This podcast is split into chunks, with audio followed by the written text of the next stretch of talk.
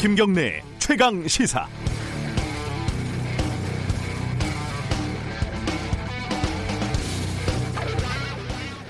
유재수 전 부산시 부시장, 김기현 전 울산시장, 어, 다소 여론의 관심에서 멀어졌던 사건들이 재점화가 됐습니다.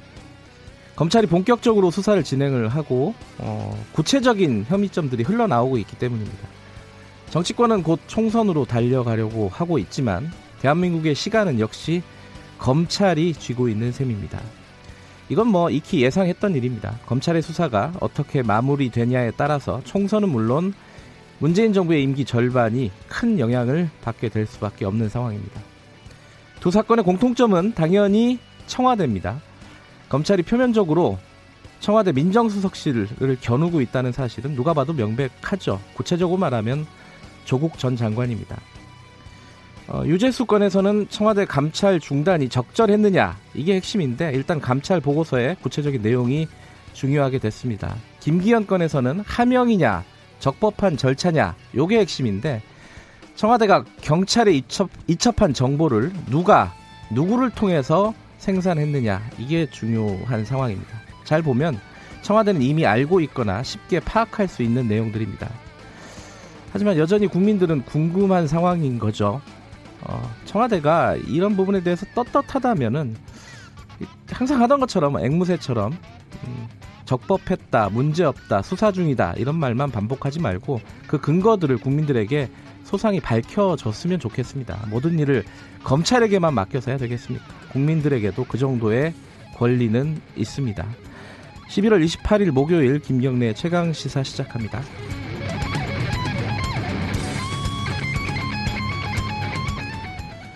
김경래 최강 시사는 유튜브 라이브로도 함께하고 계십니다. 아, 짧은 문자는 50원, 긴 문자는 100원 들어갑니다. 샵 9730으로 문자 보내주시고요. 스마트폰 애플리케이션 콩 이용하시면 문, 저희들이 아 아니다 무료로 참여하실 수 있습니다. 헷갈리네요. 자 주요 뉴스 브리핑부터 시작하겠습니다. 고발 뉴스 민동기 기자 오늘도 나와 계십니다. 안녕하세요. 안녕하십니까. 어젯밤인가요? 황교안 대표가 병원으로 이송이 됐다고요? 네, 단식 8일째인 어젯밤 11시 7분경인데요. 네. 의식을 잃고 서울 신촌 세브란스 병원으로 긴급 후송이 됐습니다. 병원 후송 후 약 1시간 25분 뒤인 오늘 새벽 0시 50분쯤 의식을 되찾았습니다. 자유한국당 김명영 수석 대변인은 황교안 대표가 의식을 회복했지만 당장 말을 할 수 있는 상태는 아니고 사람을 알아보는 수준이다 이렇게 전하고 있는데요. 다행히 위험한 고비는 넘겼지만 네. 뭐 저혈당 문제라든가 신장의 상태는 지켜봐야 한다 이런 입장을 밝혔습니다. 네, 제가 오프닝에서 말씀을 드린 유재수, 김기현 사건 하나씩 좀 정리해 보죠. 유재수 전 부시장은 구속이 됐죠? 네, 권덕진 서울 동부지법 영장 전담 부장판사가 어젯밤 9시 30분경 어, 유전 부시장에 대한 구속영장을 발부했습니다. 혐의의 상당수가 소명이 됐고 증거인멸과 도주의 염려가 있다고 이제 구속영장을 발부를 했는데요. 네. 유전 부시장은 금융위원회 재직 당시 감독 대상 업체들로부터 수천만 원의 뇌물을 받은 혐의를 받고 있습니다. 앞으로 검찰 수사는 청와대를 향할 것으로 보입니다. 네. 검찰은 감찰 당시 민정수석이었던 조국 전 법무부 장관도 조사할 방침인데요. 유전 부시장의 중대 비위에도 불구하고 당시 감찰이 중단된 경위를 캐물을 것으로 보입니다. 검찰은 당시 유전 부시장에게 별다른 조치를 취하지 않았던 금융위원회 최종구 위원장 그리고 김영범 부위원장도 불러서 조사할 계획입니다. 금융위에 감찰 사실을 통보했던 백원호 당시 비서관 네. 있지 않습니까? 백 비서관도 조사 대상에 포함이 될 것으로 예상이 되고 있습니다. 지금 백원호 비서관은 양쪽 사건에서 다 이름이 거론이 되고 그렇습니다. 있습니다. 김기현 전 시장 사건은 지금 진행이 어떻게 되고 있나요? 지금 하명이냐 청와대 하명이냐 이걸 네. 두고 청와대 경찰과 검찰 사이에 의견이 엇갈리고 있는데요. 네. 검찰은 청와대가 수사를 지시하고 경찰도 진행 상황을 보고한 것으로 파악을 하고 수사를 벌이고 있습니다. 네. 근데 청와대와 경찰은 정상 절차에 따라 첩보 이관, 추후 경찰 보고가 이뤄졌다 이렇게 반박을 하고 있는데요. 고민정 청와대 대변인이 어제 보도 자료를 냈습니다.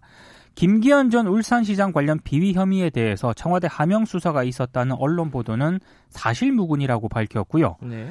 어, 정상적인 절차에 따라 이를 관련 기관에 이관한 것이라고 입장을 내놓았습니다. 첩보를 해당 경찰청에 보낸 것은 절차에 따른 것이기 때문에 하명 수사가 아니라는 건데요. 경찰청도 김기현 전 울산시장 첩보는 경찰청에서 울산청으로 하달했다는 그런 공식 입장을 냈습니다. 반면에 검찰은 청와대가 수사를 지시하고 경찰도 진행 상황을 보고했다는 내용의 공문을 경찰로부터 받았다는 그런 입장입니다. 네. 김전 시장 수사가 통상 절차가 아니라는 게 이제 검찰의 판단인데 일각에서는 검찰이 조국 전 법무부 장관 수사와 관련해서 뭐 유재수 전 부산시 경제부시장에 대한 수사 그리고 이번 그 청와대 하명 수사를 좀 무리하게 연결시키려는 그런 의도가 있는 것 아니냐 이런 비판도 나오고 있는데요. 네. 첩보 생산과 이첩 등 통상 행위를 청와대 하명 프레임에 꿰맞추고 있다라는 그런 지적도 제기가 되고 있습니다. 이게 진짜 시각에 따라서 굉장히 180도 다른 얘기가 돼요, 이게. 그렇습니다. 오늘 조선일보였나요? 그 이 첩보를 생산한 사람이 백원우 비서관이다. 그렇게 또 단정적으로 예, 보도를 특정을 해서 보도를 했는데 네. 만약에 그게 사실이라면은 백원우 비서관은 그 첩보를 어디서 받았는가? 그렇죠. 이게 또 핵심 중에 하나가 될 것 같습니다. 정치권 얘기 좀 해보죠. 그 나경원 원내대표, 자유한국당 원내대표가 미국에게 어, 총선 전에 북미 간 회담을 좀 자제해달라는 취지의 얘기를 했다. 이것 때문에 좀 시끄럽습니다. 그 지난 방미 기간 중 스티브 비건 미 국무부 대표 대북 정책 특별 대표에게 네. 어, 선거에 영향을 줄 수 있으니까 총선이 있는 내년 4월 임박해서 북미 정상회담을 열지 말 것을 요청했다. 네. 어제 국회에서 열린 비공개 의원총회에서 이 같은 취지로 말했다는 겁니다. 네. 어, 나 원내대표는 자신의 요청에 비건 대표가 알고 있다고 말을 해서 긍정적인 반응을 보였다. 이렇게 말한 것으로도 알려졌는데요. 어제 의총에 참석한 의원들은 나 원내대표가 지난 7월 그 존 볼턴 전 백악관 국가안보 보좌관이 방한했을 때도 네. 같은 취지로 요청을 했다고 말했다. 또 이렇게 전하기도 했습니다. 그러니까 북핵 문제 해결을 너무 정략적으로 조금 접근한 것 아니냐라는 그런 비판이 제기가 됐는데요. 더불어민주당은 어떻게 한반도 평화보다 당리당략이 우선할 수 있느냐 이렇게 비판을 했고 정의당도 나경원 원내대표는 도대체 어느 나라 소속이냐 이렇게 맹 비난을 했습니다. 나, 나 원내대표 얘기는 조금 다르죠. 그러니까 어제 이제 입장을 내놓았습니다. 예. 그 지난 7월 볼턴 보좌관을 만나서 한 발언은 인정을 했지만 이번 방미 때 그런 이야기를 한 적은 없다고 반박을 했습니다. 이 지난 지방선거 때 이런 일이 벌어졌죠. 그 북미 간 그렇습니다. 정상회담이 싱가포르였네요. 싱가포르에서. 예, 그게 하루 전인가 벌어져 가지고 네. 자유한국당, 자유한국당 입장에서는 굉장히 난처한 그런 상황이었는데 네. 그런 것들을 좀 다시 벌어지, 벌어지면 안 되겠다라고 생각을 했던 것 같아요. 나경원 원내대표는. 네. 적, 부적절하다는 얘기도 나올 수밖에 없는 상황인 것 같고. 그렇습니다. 네. 오늘 자유한국당 정미경 최고위원 인터뷰가 있는데 이것 좀 여쭤보겠습니다. 어떻게 생각을 하시나?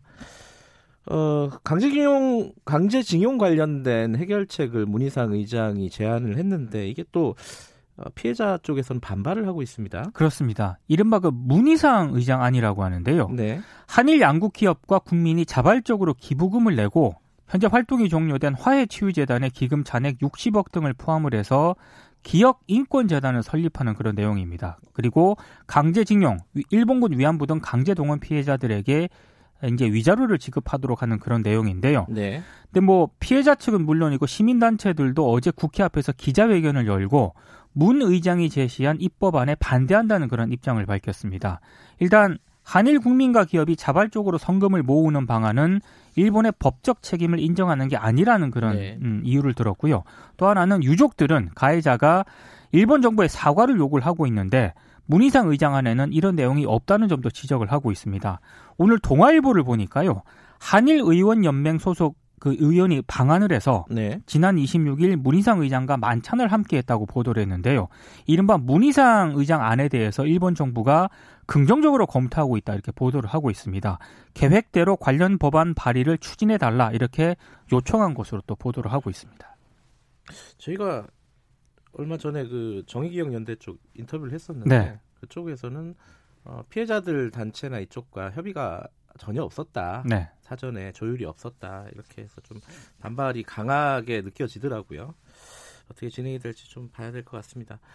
검찰 쪽 검찰 개혁 이게 얘기가 쑥 들어갔는데 사실 최근 들어가지고 지금 좀 진행이 되고는 있어요. 이번에 나온 얘기는 뭐죠? 여덟 번째 자체 개혁안을 발표했는데요. 예. 부장 검사들도 법무부의 인사 재산 검증을 받도록 부장 검사까지 확대하겠다. 그렇습니다. 예. 원래 그 인사 재산 검증은 본인과 직계 존속 등의 각종 정보가 포함이 되거든요. 네. 그러니까 검사로 신규 임용됐을 때부터 검증받는 시점까지의 뭐 재산 자료라든가 범죄 경력 네. 이런 것들이 이제 검증 대상입니다. 대검은 법무부와 충분히 협의를 거쳤다고 밝혔는데요. 만약에 이 제도가 시행이 되면 내년 여름경 있을 검찰 정기 인사 때는 신규 차장검사 보임 대상자 77명하고요. 신규 부장검사 보임 대상자 102명이 법무부의 인사재산 검증을 받게 됩니다. 네. 이제 검찰개혁 얘기가 잘 안 나와요, 요새는. 요즘 뭐 또 검찰이 또 워낙 적극적으로 네. 수사를 여러 가지 벌이고 있어가지고요. 패스트 트랙도 어떻게 될지 잘 모르겠고요. 그렇습니다. 좀 신경 좀 써야 될 부분입니다. 자, 고발뉴스 민동기 기자였습니다. 고맙습니다. 고맙습니다. 김경래 최강 시사 듣고 계신 지금 시각은 7시 36분 향해 가고 있습니다.